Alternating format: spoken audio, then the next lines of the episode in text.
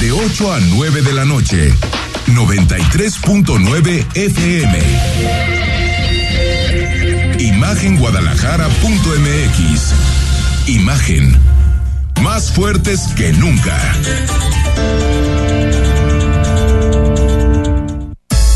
Twitter. Arroba Imagen Radio GDL. Imagen. Más fuertes que nunca.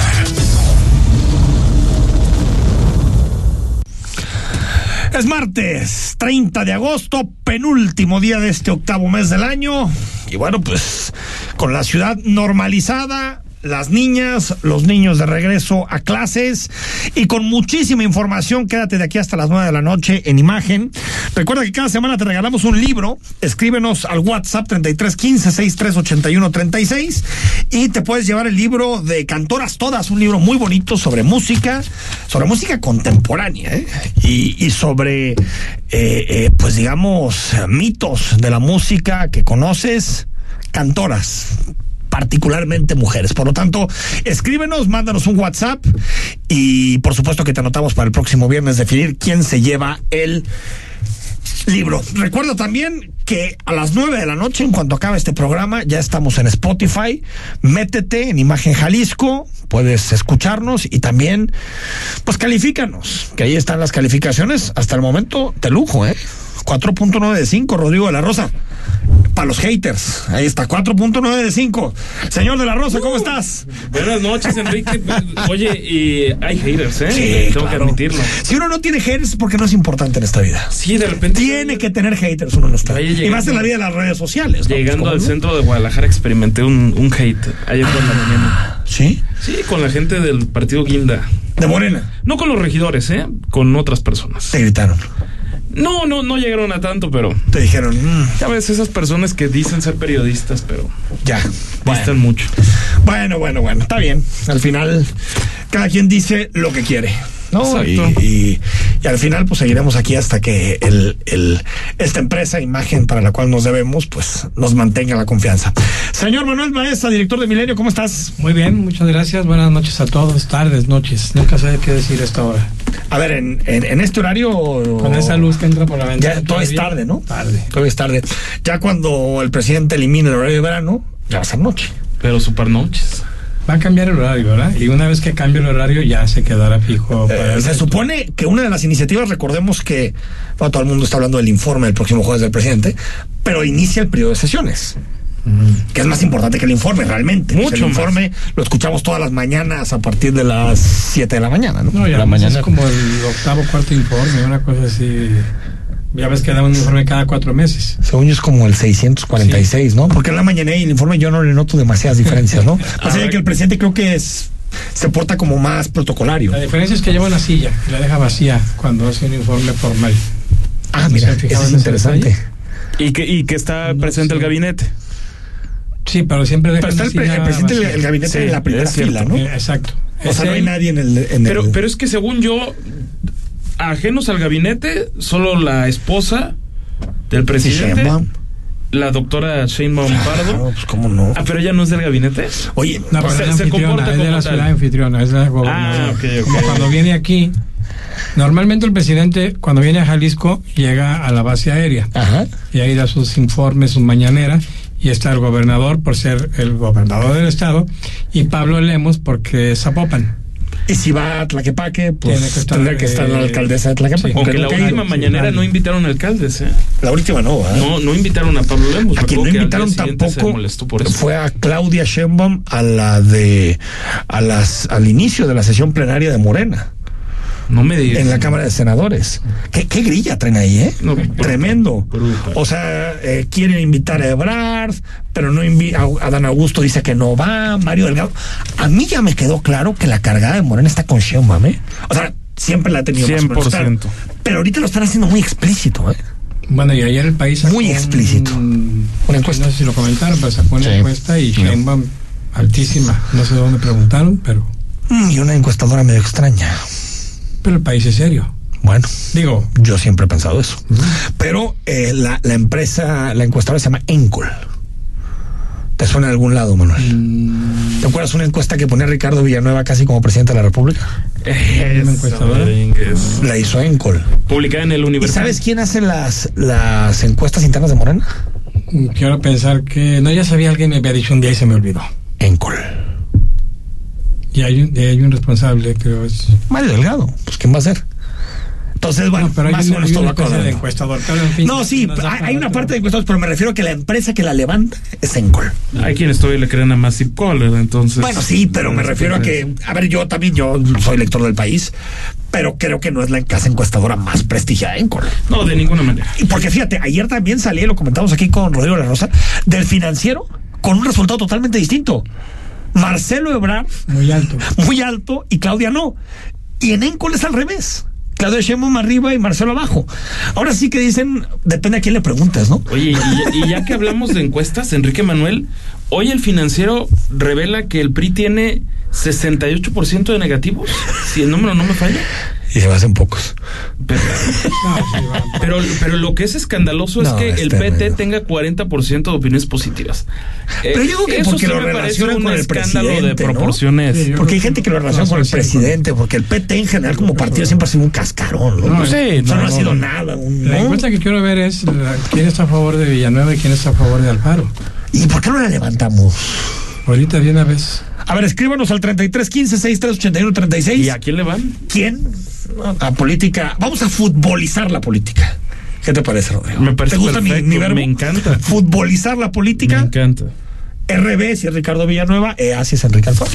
¿Te gusta, Manuel? Sí, a ver. Escríbanos al WhatsApp. ¿Qué team? Team A ver, a ver, Tim Alfaro o Tim Villanueva.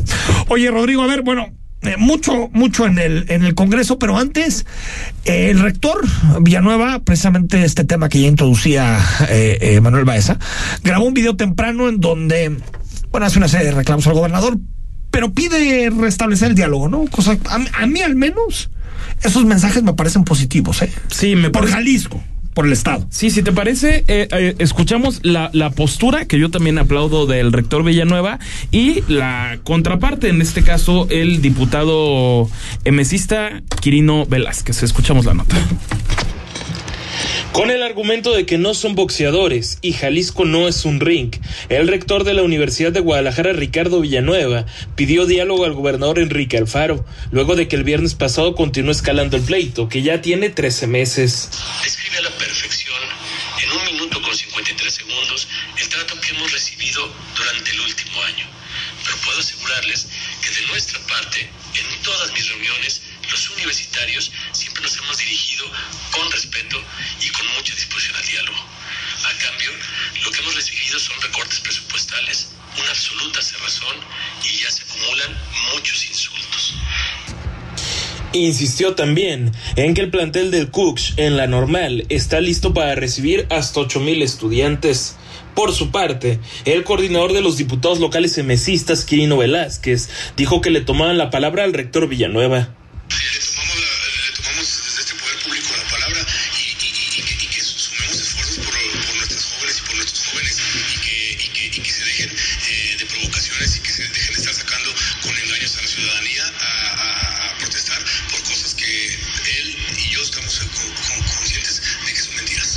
El diputado insistió en que han sido reiterados los actos de provocación de la Casa de Estudios. Rodrigo de la Rosa, Imagen Jalisco. Eso fue lo que, lo que señaló el rector y, y el gobernador, bueno, emitió una carta que es larga. Yo diría que, lo puedo resumir, de todos modos ahí está la carta que emite el gobernador en sus redes sociales. Eh, una primera parte en donde mm, lo que dice el gobernador es que debido a su pasado, recordemos que el padre del gobernador Enrique Alfaro fue rector de la máxima casa de estudios, Enrique Alfaro Anguiano, y eh, eh, bueno, que... que mm, pone, acepta el diálogo el gobernador y pone, digamos, tres condiciones, si se puede decir de esa manera, Rodrigo, tres condiciones para, empezar este diálogo, ¿no? No negociaremos con la universidad posiciones políticas en el gobierno ni nombramientos de magistrados o jueces en el Poder Judicial, eso lo dice el gobernador. No asignaremos recursos públicos para los negocios del grupo que controla la universidad. Y tercero, no puede haber una mesa de diálogo mientras los edificios universitarios estén vestidos con lonas llenas de mentiras, ni mientras los estudiantes y la comunidad universitaria estén siendo usados con engaños, porque al mismo tiempo en que se estaba pidiendo el diálogo, pues había una manifestación manifestación fuera de, Casa Jalisco. Manuel, ¿cómo ves? Diálogo. Bueno, yo creo que estamos hoy, a pesar de la diatriba, a pesar de los discursos, más cerca de que se puedan encontrar las autoridades universitarias y el gobernador que lo que estábamos el viernes de la semana pasada, eso seguro. Sí, pero yo creo que el mensaje es que no va a haber diálogo. ¿Lo crees? Sí, o sea, es sí diálogo con esas condiciones. y se No sé si Villanueva esto ya respondió a la carta. No que yo me No, No, no aún. Todavía no. No. hay respuesta. Pero tengo la impresión de que es, es, es una manera amable de decir. A ver si, este, claro, lo, lo es así como de.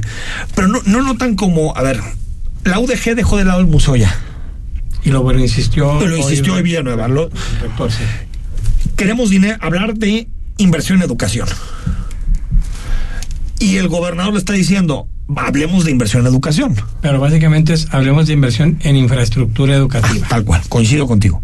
O sea que las posiciones no estaban, no están tan alejadas. Si la universidad ahorita siguiera diciendo o hay museo o hay museo, pues sería complicado. O si el gobernador dijera pues no vamos a sentarnos.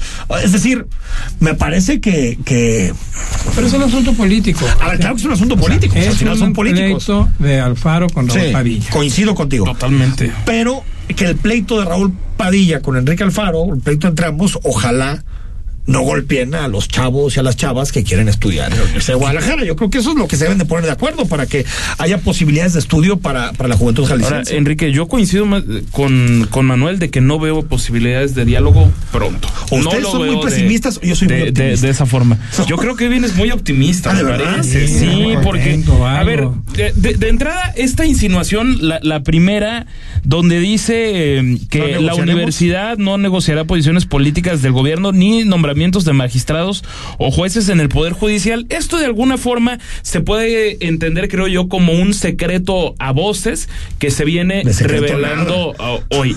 Bueno, si lo quieres ver de esa que forma. la universidad a través de sus políticos negocia espacios, eso lo saben hasta en la China popular. No creo que esté en la China popular, Yo no. creo que un poco sí.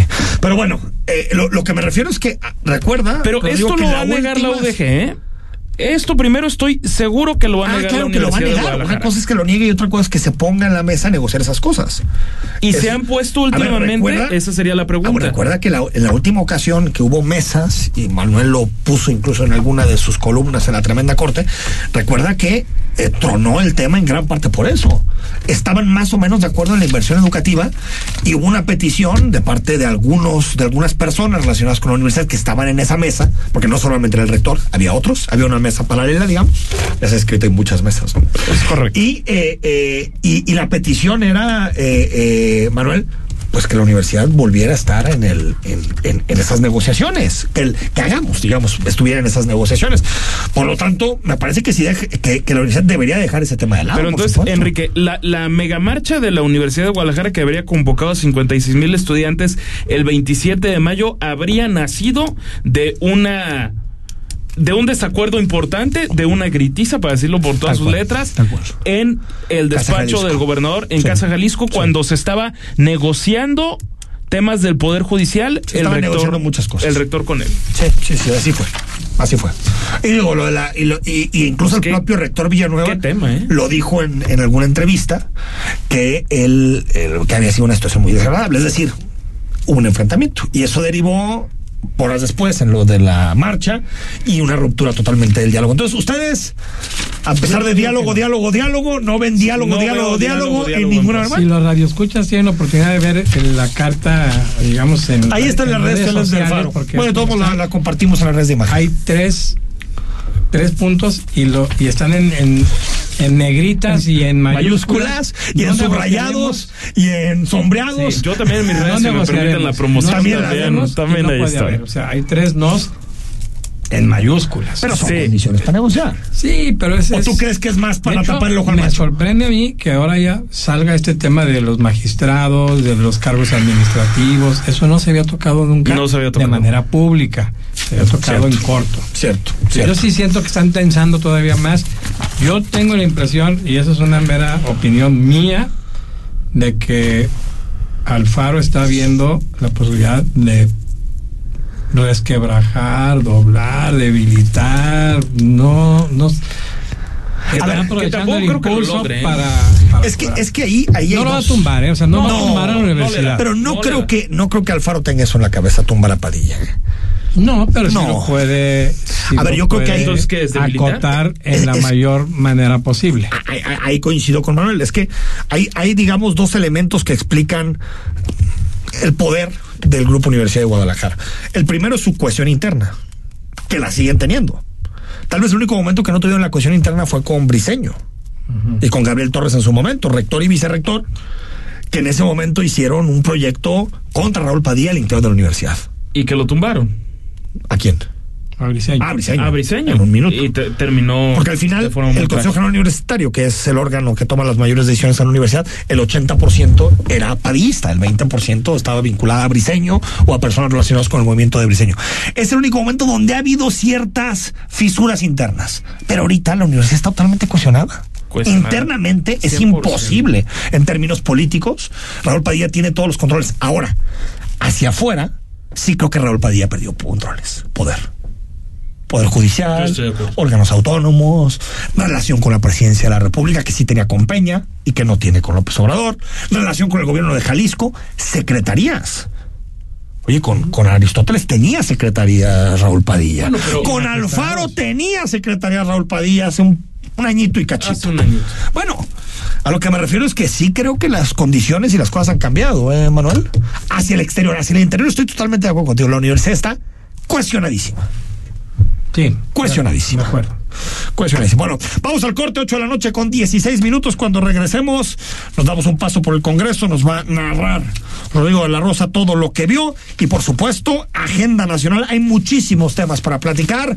Estamos en 30 de agosto, eso quiere decir que en dos días habrá informe y comenzará el periodo de sesiones en las dos cámaras, que eso supone, pues sí, un parteagua seguramente en lo que resta de este año. Al corte.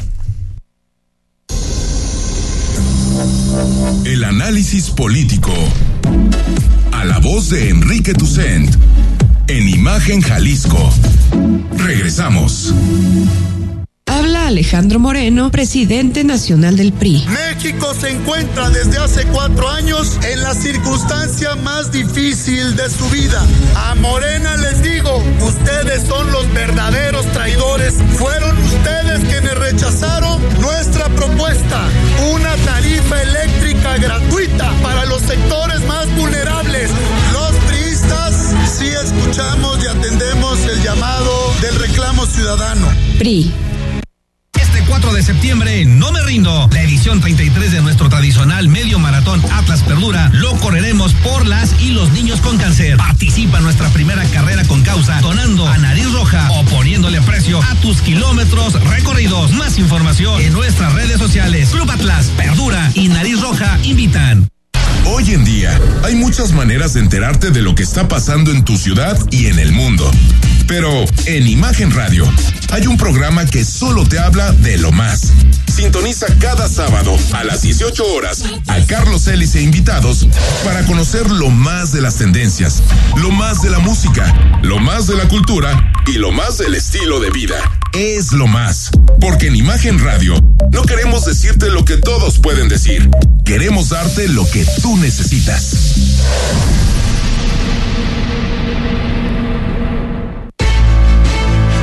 Escuchas imagen. Poniendo a México en la misma sintonía. Las voces más importantes del análisis político en Jalisco, en un espacio para comentar, reflexionar y polemizar sobre los temas de tendencia a nivel local, nacional e internacional. Imagen, más fuerte que nunca.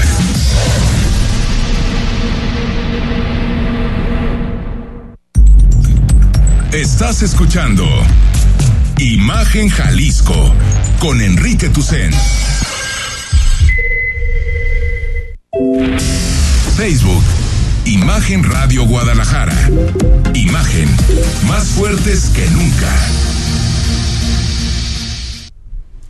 Son las 8 de la noche con 19 minutos. Gracias por acompañarnos. Estamos en vivo en imagen a partir de esta hora hasta las 9 con todos los temas que seguramente te interesan. Bueno, estamos recibiendo tus WhatsApps 3315-6381-36. Opina de todo lo que tiene que ver con el conflicto abierto desde hace semanas entre el gobierno ¿Un año? de Enrique Alfaro. Un año. Agosto Justo. año pasado. 9 de agosto del Sí, año pasado. Yo dije semanas, ¿verdad? Sí. No, no, no, años. 52 semanas. 50, bueno, al final todos son 52 semanas, semanas. también días o minutos, en cualquier caso. Pero, eh, eh, bueno, danos tu opinión, que, que cómo ves las cosas, ¿no? En torno a este conflicto ya lleva, como decía Manuel, un año. Eh, o que nos escribas también para participar en el libro que se va esta semana, que se llama Cantoras Todas. Bueno, hoy hubo una. Yo ya me. ¿Cómo se.? Hay, hay un nuevo grupo feminista, ¿verdad? Entiendo, ya no son las paritaristas.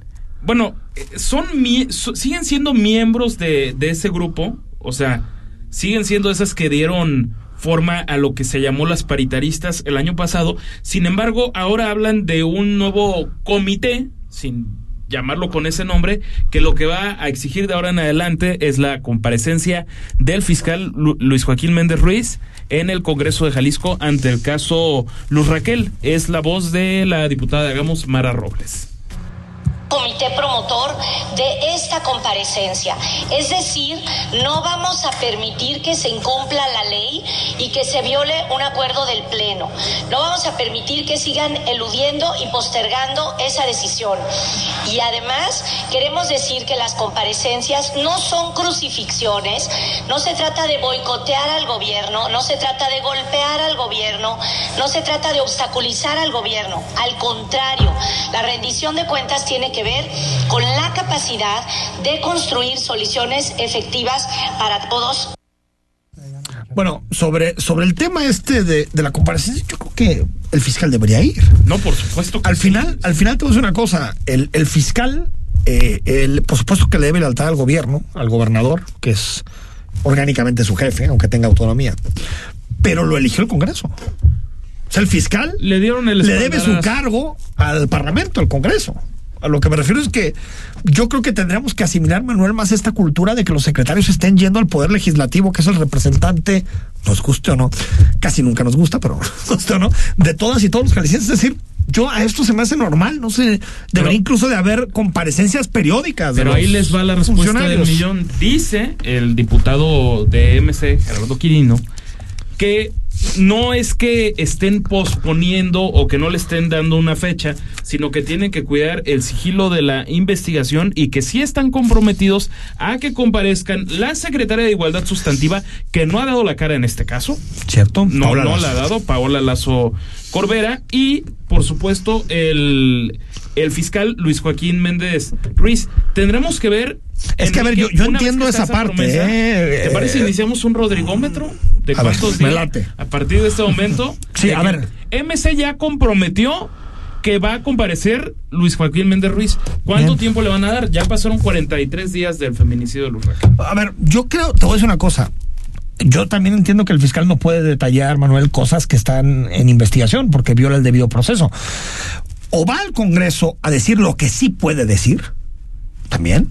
O va al Congreso cuando se terminen las investigaciones, pero que lo diga la fiscalía. Es que la fiscalía también puede comunicar. La fiscalía también puede mandar un comunicado y decir, oigan, no queremos violar el debido proceso, estamos en investigación. En cuanto esté la carpeta terminada, acudimos al Poder Legislativo. Hay hombre, que ver la posibilidad de que ocurra algo como cuando se hizo la reunión secreta con el tema del magistrado al que se le Ah, como Ríos Dueñas. Sí. sí, que se le sometió a juicio para Que no sabe nadie quién está, dónde estaba. Sí, anda, No. sigue perdido. Se fugó. Para quitarle su fuero. Y fue una reunión secreta porque ahí sí se ventilaron detalles de, pues, de la investigación. Uno, y se tuvieron que excusar muchos diputados porque habían hecho declaraciones en el tema y eso ponía en riesgo eh, eh, el, el juicio. O sea, que en realidad un tribunal podía tumbar el juicio político porque había diputados que habían dado de antemano su posición. No puedo pasar la prensa en aquel momento. No pudo- tiene no, razón a ver, a ver, yo Y creo que está bien. los celulares tampoco Y lo discutimos día. aquel día, yo dije, creo que está Correcto. bien, al final Sí. se tiene que privilegiar el debido proceso, que es una médula fundamental con una vertebral del Estado de Derecho, ¿no? Y, y la otra, digo, eh, el fiscal Luis Gerardo, Luis Gerardo, no, Luis eh, Luis Joaquín Méndez Joaquín. Joaquín. perdón. No es muy mediático, ¿eh? O sea, las dos, tres veces que ha tenido que salir a dar declaración. ¿Te parece, Se, Manuel? se me hace bolas, no ¿Te de explicar muy bien. Este, y, y yo creo que no le conviene una. Debe ser muy bueno para la cuestión legal, pero Me es imagino. muy poco Sí, no Es comunica. Un poco expresivo, pues, le Pero, cuesta trabajo. pero un comunicado, pues alguien que se lo redacte y se acabó, ¿no?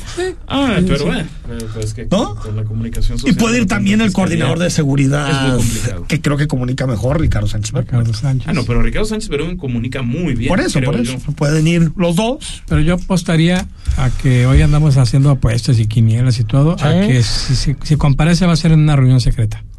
¿No crees que sea abierto a, a las nos cámaras? callamos un poco Entonces, en lo mismo. Ahora tampoco hagamos, le interesa mucho que sea secreto, ¿no?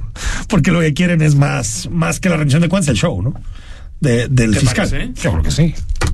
Por supuesto que sí, no me queda la menor duda. Pues, a ver, es parte de la política. Es política. Es parte de la política, como cuando la oposición pide que vaya el fiscal Hertz, es parte de la política. Para hacerlo en un cuarto encerrado sin que nadie se dé cuenta, pues no creo que convenga demasiado, ¿no? Sí, pero Yo creo. Sí, sí creo que, que Manuel tiene, tiene razón. Creo que el exfiscal Gerardo Octavio Solís Gómez que... Que sí que fue una su- vez, ¿no? Ahorita recuerdo. Su renuncia. Fue por el caso del 4, 5, 6 de junio. Sí, él sí fue. Recuerdo que Con habrá el sido gabinete de seguridad. con el gabinete de seguridad para finales del 21, habrá sido Me- mediados del 21, poquito después no, de la debe elección. haber sido en el 2020. El 2020. Porque Ah, yo, el- yo lo veía como para el 21. Sí, porque el caso El de, primer de de Giovanni la López fue pandemia, ¿no? En en, junio. junio. Se dio a conocer un mes después de que sucedió. Sucedió el 7 de, el 5 de mayo de 2020. Y entonces debe, debe haber sido por ahí de julio, agosto. Sí, sí esa fue. Sí fue, me comparecencia acuerdo, en, el- ¿no? en el Ahora el ambiente era otro. El Congreso. decirlo. Bastante distinto. El ambiente era por completo otro. Bueno, siguiendo en la agenda parlamentaria, eh, eh, seguirá el diputado Enrique Velázquez insistente con la ley de donación de órganos. Recordemos que es una ley que eh, increíblemente no se ha votado en el Congreso. Y lo digo increíblemente porque es un cambio que yo no veo quién pueda estar en contra. Más allá de alguien que pueda llegar a tener una visión muy retrógrada de la donación de órganos, yo no sé quién pueda estar en contra de que se amplíe la posibilidad de que las personas donemos órganos y que aparte seamos eh, libres de donar nuestros órganos bajo nuestra palabra y no bajo la palabra de nuestros familiares. Escuchamos, si te parece, Rodrigo Enrique Velázquez y comentamos el tema. No pudieron que el PAN se mantuviera en esa de su lado, tampoco Morena, como lo venían haciendo en muchos temas, y, y bueno, ahora lograron que, que el PRI se fuera para allá, no les faltó ningún diputado a, a MC, tampoco al PRI, sin embargo acá faltaron dos de Morena eh, y faltó Susana de la Rosa. ¿Qué, ¿Cuál fue el papel de Susana? Eh, Susana tuvo COVID. Susana tuvo COVID.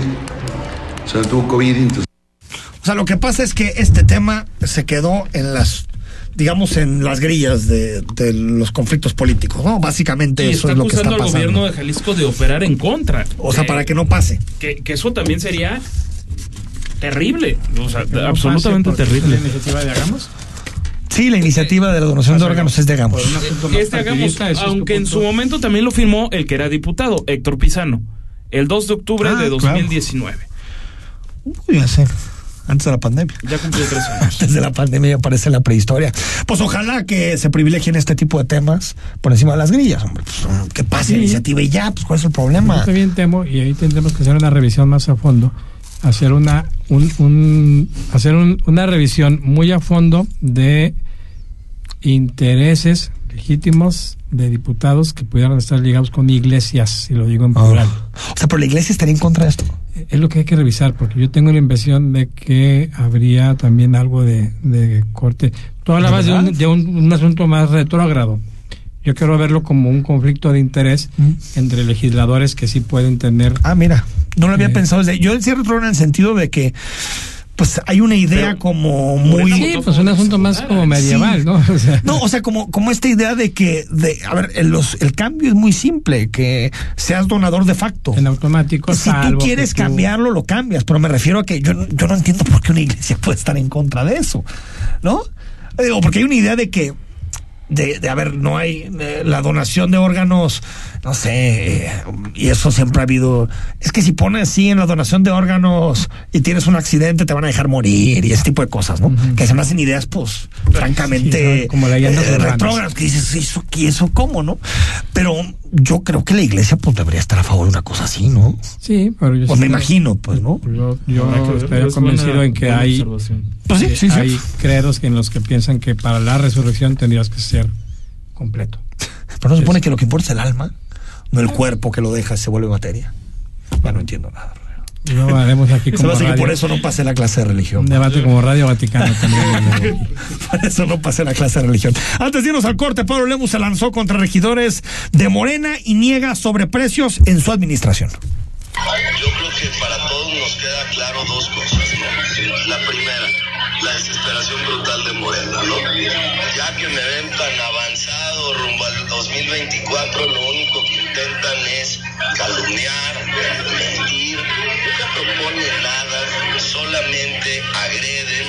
Son personas que no quieren a Guadalajara, lo que quieren es perjudicar un proyecto político. Y lo segundo, no quieren hablar del fracaso de su proyecto político.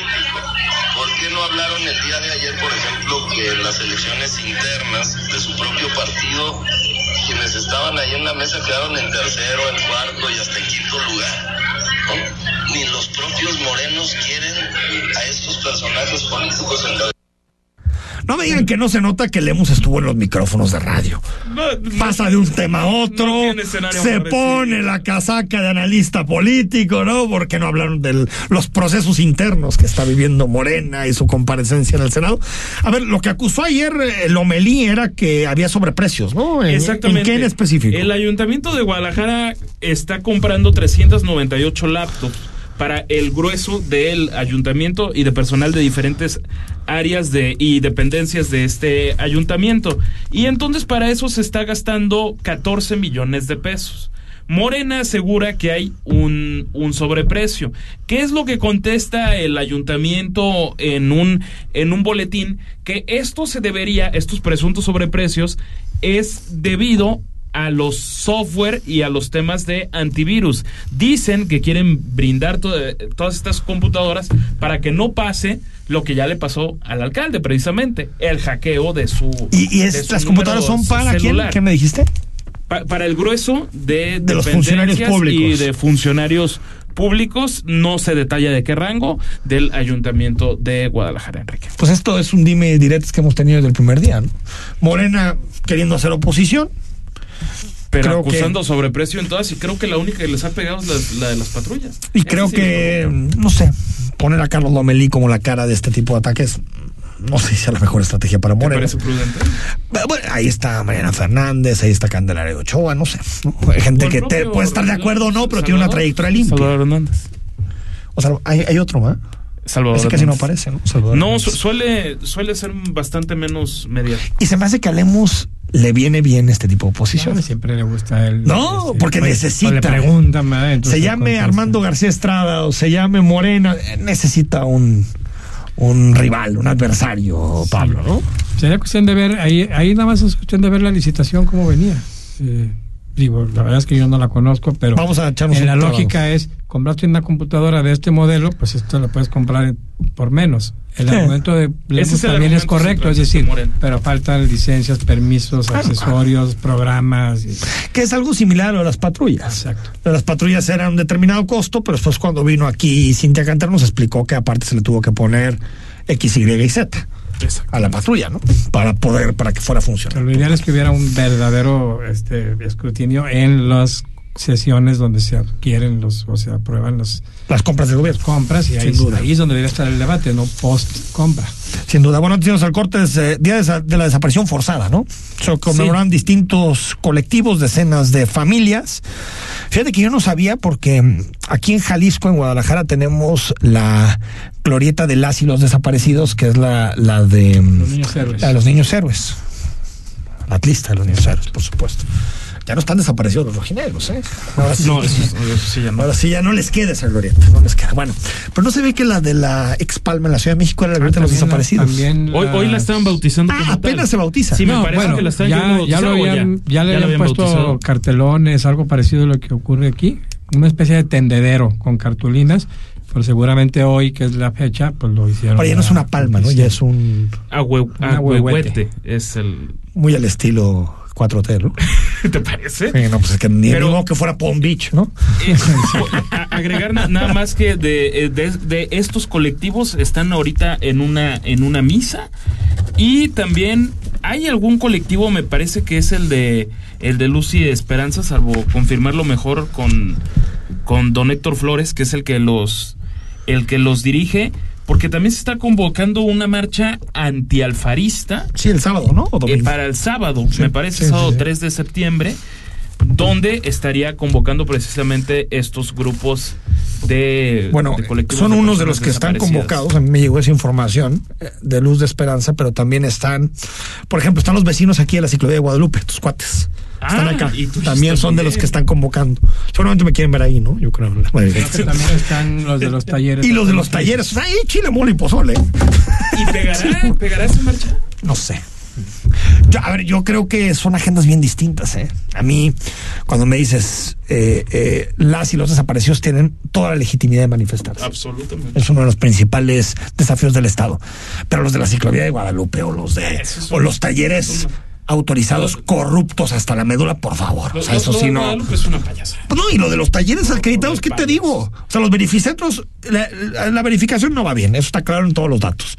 Pero tan siquiera es un modelo que tiene cierta idea, tiene cierto objetivo, más blindado de la corrupción. Los talleres acreditados eran un- una pachanga, Manuel. Sí, Una no pachanga, regalaban, vendían los los eh, eh, Pero Los la es caótica, en pero creo que es mucho menos corrupta que en el pasado, En ¿eh? mucho anterior menos, En el anterior mucho menos. método era muy sencillo. Dejabas tu carro, eh, vengo a que me lo afine y lo verifiquen. Y te ibas, digo, no Vámonos. estás pendiente ahí.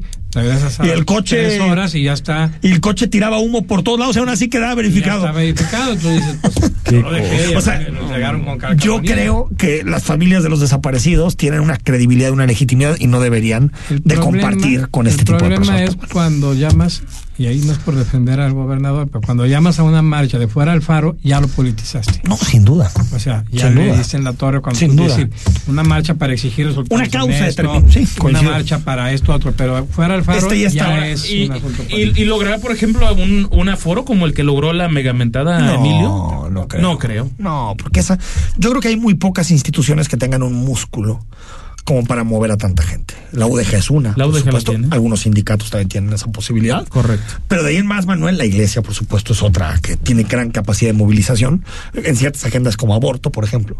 Pero, Pero yo- serían tres, es- tres instituciones nada más, entonces lo, lo son más, es que son como seis No, o pero, siete. o sea, lo que voy es que solamente Ah, ah, sindicatos, sí, la sí, universidad sí. y la iglesia, Sí. con capacidad de movilización. Sin duda. Y, Ah, yo- y movimiento ciudadano en la Ah, no, bueno, por supuesto, por supuesto, Sí, no, sí, pero me refiero a externos al gobierno o externos al ejecutivo. correcto. Me parece que son los únicos que pueden hacer manifestaciones de una, ese tamaño, ¿no? una, una catástrofe tipo 22 de abril o algo está que unifica que toda moviliza a toda la sociedad. Pero ese sí me parece que es más orgánico que, que movilizado por parte de actores sociales y políticos. Al corte, 8 de la noche con 37 minutos, nos está yendo rapidísimo el programa. Regresamos, que no hemos hablado nada de la agenda nacional. Ay, el presidente. Vamos a hablar del el presidente. El análisis político. A la voz de Enrique Tucent. En Imagen Jalisco. Regresamos. 4 de septiembre, no me rindo. La edición 33 de nuestro tradicional medio maratón Atlas Perdura lo correremos por las y los niños con cáncer. Participa en nuestra primera carrera con causa donando a Nariz Roja o poniéndole precio a tus kilómetros recorridos. Más información en nuestras redes sociales. Club Atlas, Pacíficamente, Nariz Roja, invitan. Porque así es, acogedor, accesible y con un sazón inigualable. Historias que solo se dan en Giardino di Baco, Avenida José María Vigil 2997, en el corazón de Providencia, 3327 1230 51. Giardino di Baco, Italia y México compartiendo sus colores. La industria automotriz es innovación, seguridad, tecnología, movilidad y elegancia. En Autos en Imagen, viajaremos juntos de lunes a viernes, de 4.30 a 5.30 de la tarde, por el apasionante mundo del automovilismo, de la mano de Cristian Moreno. Pasión y experiencia por los autos, por Imagen Radio, poniendo a México en la misma sintonía.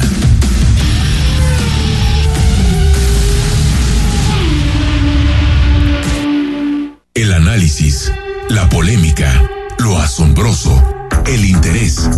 Todo eso somos. Imagen Radio, poniendo a México en la misma sintonía.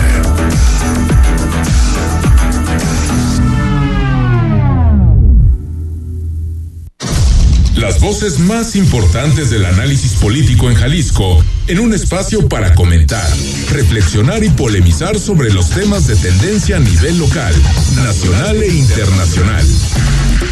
Imagen, más fuerte que nunca. Estás escuchando Imagen Jalisco con Enrique Tucent. Instagram, arroba Imagen Radio GDL. Imagen, más fuertes que nunca. La noche con 40 minutos, WhatsApp 3315-6381-36. El presidente de la República admitió sobreprecio en el proyecto de Dos Bocas. Recordemos que se ha ido incrementando el costo de este proyecto de refinería, tal vez junto con el Felipe Ángeles, el más ambicioso de este sexenio y por supuesto el tren Maya de los megaproyectos que está impulsando el presidente de la República. Pero ojo, se vacuna el presidente desde antes y dice, sí, sí, cierto que hay sobreprecio, pero no por corrupción, no por ese tipo de cosas, no porque haya funcionarios que le estén metiendo mano a la caja, sino pues porque al final fueron costos distintos a los que planteamos, así se defiende el presidente.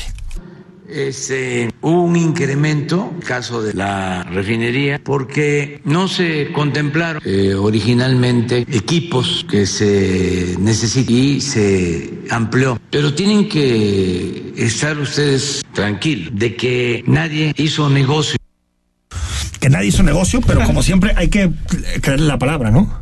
Mira, si Santificado sea, señor. ¿no? Si esa respuesta la da Peña Nieto hace cuatro o seis años. Imagínate el escándalo. López Obrador Bueno. hubiera armado un escándalo. Era la mofa, Peña, por aquello de ¿y tú qué hubieras hecho? ¿Te acuerdas de aquel spot? Oh, por Sí, el claro. de gasolinazo. Imagínate ahorita diciendo, no, ustedes no se preocupen, ese llevo nada. ¿Para qué? Ahora, ¿me, me permites nada más leer un par de líneas del periódico El Universal de hoy en la mañana? Dice, la construcción de la nueva refinería Olmeca en Dos Bocas, Tabasco, tendría un costo total de 20 mil 89 millones de dólares. Más del doble de los 8.918 que el presidente López Obrador había planteado originalmente. Recordarán, Enrique Manuel. Solamente para pasarlo a pesos, 20 mil dólares son 400 mil millones de pesos, ¿eh? Poquito. 400 mil millones de pesos por una refinería. Y fíjate, re- recordarán, Enrique Manuel, que el periódico El Financiero hace algunos meses hablaba de que podía costar hasta 14 mil millones de pesos por una fuente que sacó en aquel momento. 14 me millones de parece, dólares, ¿no? De, de dólares, tiene razón, que había sacado fuentes citadas, me parece que de Bloomberg. Y entonces, en ese momento, que no, que era falso, que sí iba a costar un poquito más. Bueno, hoy ya se está hablando de 20 mil millones de dólares. Y entonces, ahí es cuando me parece que entra el forzoso, falso debate de la austeridad republicana, de la pobreza franciscana. O sea, ahorras en el salario del presidente, pero te gastas eh, 60%, no más, ciento y tantos por ciento más en una refinería. O, Pero o sea, gana mucho en el INE. Por eso, Imagínate es como, son como debates. A ver, re- recordemos, Manuel, que en el caso de la línea 3 del tren ligero, que aquí fue un escándalo de la Justo construcción. lo que iba a decir. Bueno. O sea, a ver, yo tengo la, la sospecha de que siempre se aprueban proyectos en los que tú sabes que no va a haber, eh, que no va, que no va a alcanzar el dinero. Correcto. Como la línea 3, es decir, se proyecta, va a costar tanto y luego, ¿qué creen? Pues no, es más y más, y termina costando una fortuna. Lo mismo le está pasando a Pero López yo- Obrador. pero- Pero, yo- hubo pero mucha hay una cosa- en la línea 3, ¿eh? Pues es que Bueno, uno todavía no si está hay comprobado, ¿eh? en dos bocas. Bueno, pero si, si hay trabajos periodísticos que, que Hay acreditan- trabajos periodísticos de ciertas empresas y todo, pero algo así que tú digas, esto está Mira, ¿te puedes comprobado, pensar en no la línea sé. del tren, la línea 3? Sí. Tuvieron que cambiar los famosos eh, no, los plásticos estos. Pernos, les llamaban. No, no, no. Unos plásticos, unas eh, piezas que iban sí, amortiguando entre la Justo columna cuando y la el base. faro, ¿no? Sí. sí, sí, cómo no. Porque no eran del no eran del requerimiento que se había exigido. Sí. a ver, Entonces, estuvo se mal tienen hecho, estuvo mal hecho. O alguien, o alguien Hizo negocio. cobró 20 y gastó 15. No, a ver, a ver, que haya habido corrupción, yo no dudo, Rodrigo. Lo que quiero decir es que ahí asumíamos. No, y aparte, y ya todos asumíamos que había eso. Y fue un escándalo. Y en Jalisco lo discutimos. ¿Cómo es posible que una obra de 20 mil millones de pesos haya pasado a costar 33 mil millones de pesos? Que es un incremento, Rodrigo, del 65%. Aquí estamos hablando de un incremento del 156% hasta este momento Y del costo de la obra. Y no es un Y, escándalo. pero- pero- y todo mundo se va a quedar callado. Empresarios, cámaras de partido, bueno, la oposición. Porque saben que es uno de los bebés de López Obrador y nadie se puede meter con esos bebés, ¿no? Tren Pero qué curioso que algunos periodistas que criticaban y con justa razón toda la corrupción del gobierno peñista hoy ven algo que es potencialmente un escándalo y se callan. ¿Y por qué se callan? Porque dice el presidente Que ahí no hay corrupción. que ahí no hay corrupción y como dejaron esa aventura de informar por dedicarse a la propaganda, Callen como no momias. hay ¿o cómo se corrupción. callan como momias. Pero sí hay eso. O sea, Ah, bueno, tiene que explicar el presidente en qué se está yendo todo eso. Si nos dice, bueno, es que el precio del acero subió. cuenta esto, y es que no se había a ver, a ver, yo, yo puedo entender. Resulta que tenía que llevar maquinaria adentro, Tal ¿verdad? vez, o sabes qué, los contratos que hicimos son en dólares, el dólar se fue para arriba, eh, o el costo de mano de obra. no, Pero él Pero de dice cualquier forma no sería que no se habían contemplado equipos. O sea, ¿cómo no van a contemplar equipos para una refinería si le das una obra a un experto? O sea, Sí. No lo entiendo, es como si dijeras, por línea 3, ¿qué crees, man? Necesitábamos vías. Sí, hijo. Échenle. Qué cosa, mira. Oye, Nunca se nos ocurrió. necesitábamos trenes. Nunca se nos ocurrió que necesitábamos vagones de tren. ¿verdad? Qué cosa tan extraña. El presidente de la República, en el mismo sentido, eh, eh, aclaró, porque hubo mucha especulación sobre este tema ayer y también hoy, hoy temprano, que continúan las labores para el rescate de los mineros en Coahuila. no solo lo convencional, sino más por la situación, no solo de agravio por perder a sus familiares, que es muy triste, sino también por la situación de pobreza en que vive la gente. Es como cuando hay inundaciones. Sí, siempre es al más pobre. llover sobre mojado. Entonces se va a dar un trato muy especial y la de cada semana. El problema de la violencia, los narcobloqueos, no es que los narcos campen como quieren por este país, ni que tengamos autoridades incompetentes, policías municipales, estatales y por supuesto la Guardia Nacional, sino que son los medios de comunicación lo que están, los que están generando pánico en esta sociedad y los que están informando de manera sensacionalista. Ya saben que al presidente le encanta hablar de periodismo, le fascina. Ese es su tema, ese es el tema del presidente, la seguridad de la economía.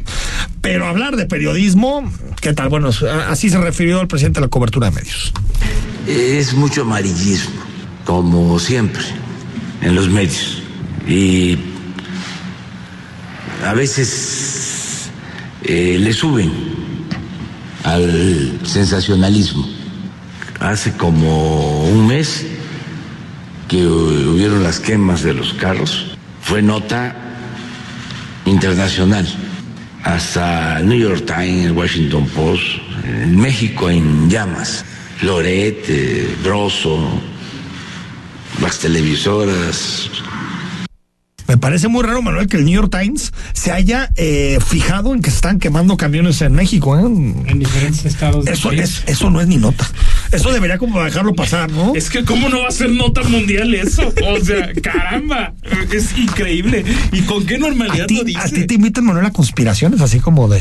No. Para ponerte de acuerdo con la portada y eso. ¿no? No. Porque ya me empecé a sentir celoso. Dije, Algo. ¿cuándo, cuándo, te- cuándo nos invitan, no? A conspirar, ¿no? No, Golpistas. no ha habido unos sótanos del poder ahí en, en El, Milenio. el conspira- el conspiracionismo es siempre el nivel, o sea, yo estoy seguro que aquí local también dice, no, estos...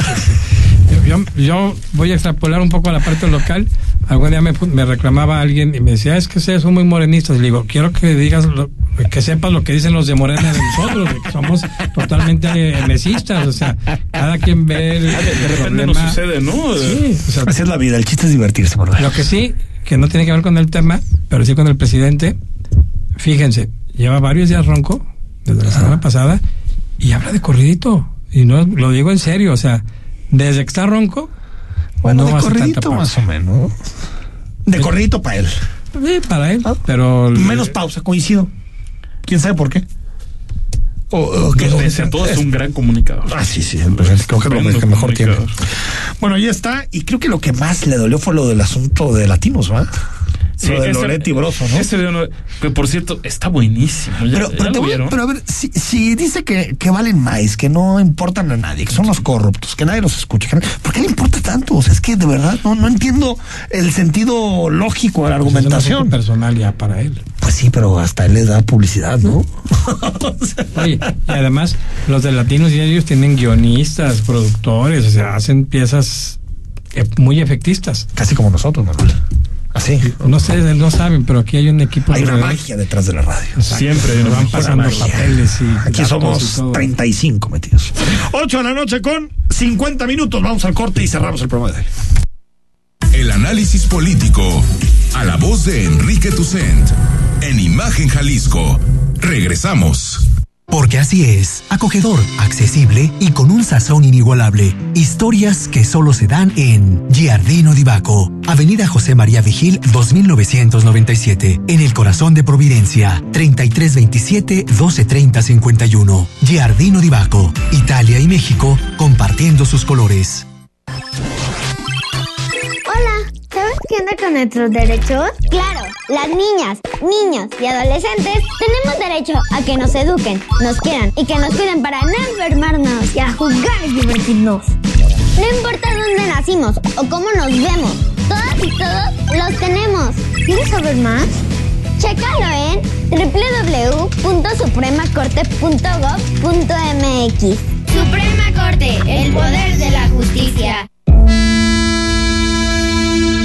La fe te ayuda a creer en ti y te da la inspiración para lograr cosas importantes en la vida. Por eso en este espacio, a través de temas sobre religión católica y de valores, te ayudaremos a reforzarla cada día. Escucha al Padre José de Jesús Aguilar Valdés en Resonancias de Fe, todos los domingos a las 9 de la mañana, por Imagen Radio.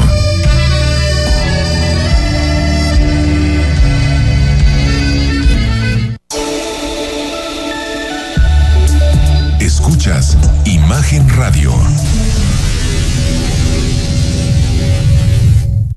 Las voces más importantes del análisis político en Jalisco, en un espacio para comentar, reflexionar y polemizar sobre los temas de tendencia a nivel local, nacional e internacional.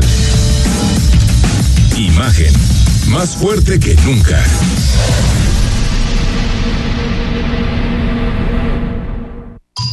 Estás escuchando Imagen Jalisco con Enrique Tucen.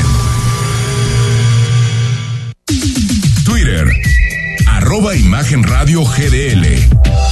Imagen, más fuertes que nunca. 8 de la noche con 52 minutos. Si a usted le dicen que el ejército ha recibido doscientas y tantas atribuciones nuevas, que su presupuesto ha crecido como nunca, que la Guardia Nacional básicamente es el cambio de nombre del ejército y le pusieron Guardia Nacional con una nueva insignia, pues usted no está viendo la realidad.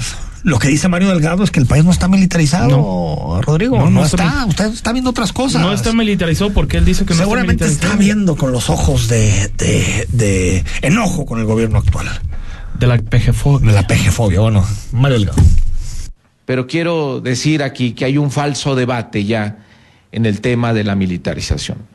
No son los tiempos que vivimos con Calderón ni con Peña Nieto. Cuando Calderón, buscando una legitimidad que no tuvo en las urnas, sacó al ejército eh, a las calles, supuestamente a combatir a la delincuencia. Hoy sabemos que ese gobierno estaba aliado con parte de la delincuencia organizada en este país a través de su secretario de Seguridad Pública. Y eso fue lo que detonó esta espiral de violencia y sangre en el país que creció exponencialmente. O sea, quiere explicar que no está militarizado el país y se va otra vez a hablar de Calderón. Exactamente. Básicamente, no es la salida de siempre. Pero qué, qué argumento tan absurdo, ¿no? Es que no hay argumento. ¿Tú lo encontraste? No, e- es que lo que me llama la atención. No, él es está diciendo no está militarizado el país. como ahora ya hay una persona honesta en el poder, entonces ya no se ordenan masacres y por ende ya se puede militarizar al país. ¿Es eso? Chico. Si estamos militarizados hasta. Bueno, hasta el poder. Bueno, antes de irnos, les decíamos, comienza el nuevo periodo de sesiones en el Congreso. Santiago Krill asumirá la presidencia de la Cámara de Diputados.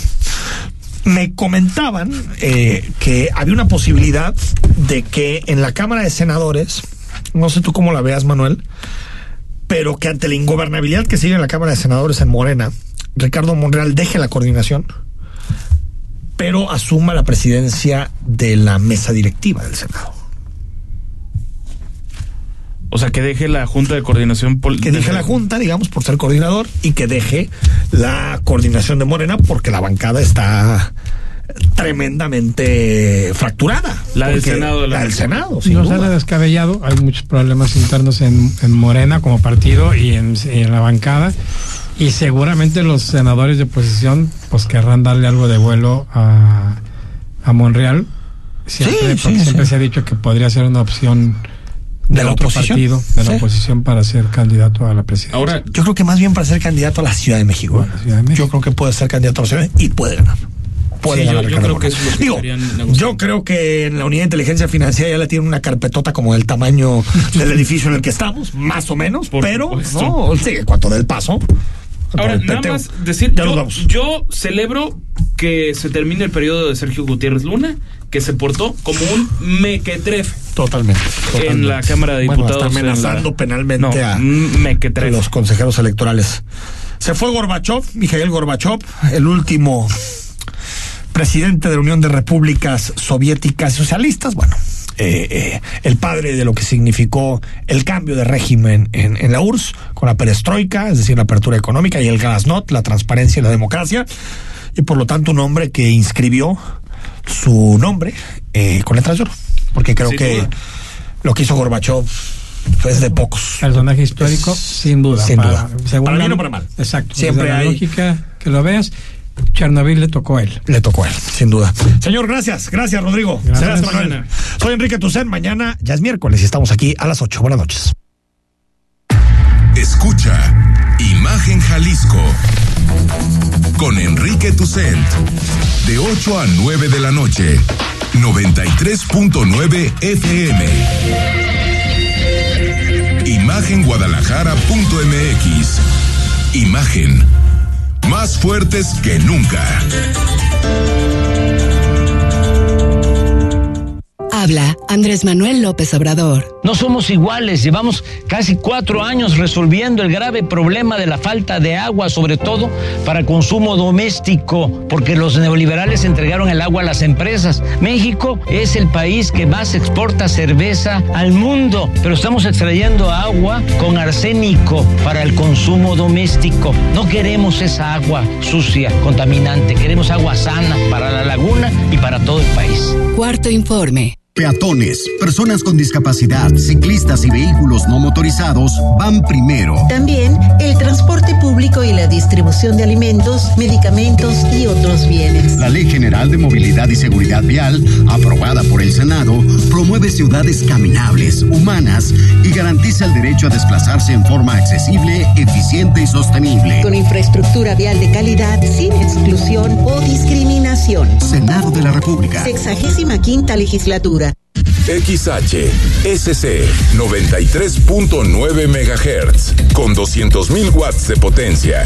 Transmitiendo desde Avenida Rubén Darío 746 tercer piso, Colonia Lomas de Guevara, Guadalajara, Jalisco.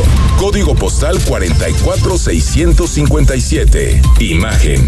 Poniendo a México en la misma sintonía.